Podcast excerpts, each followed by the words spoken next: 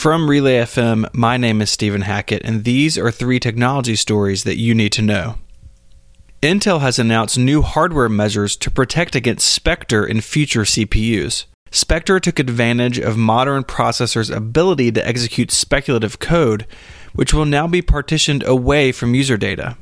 Intel also disclosed that it has issued firmware updates for processors 5 years and younger to mitigate future attacks.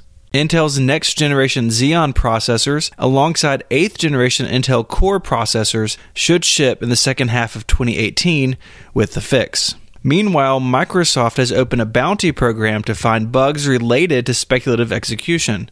The company is hoping to uncover future issues like Meltdown and Spectre, with rewards being valued as high as $250,000. Google has announced it has rebranded Android Wear to Wear OS. Google believes this will be a better reflection of the platform, as in 2017, one out of every three new Android Wear owners use their watch with an iPhone. Removing Android from the name may help to further grow that market. The name change comes ahead of Baselworld, the world's largest watch trade show, where several new Wear OS devices should be announced.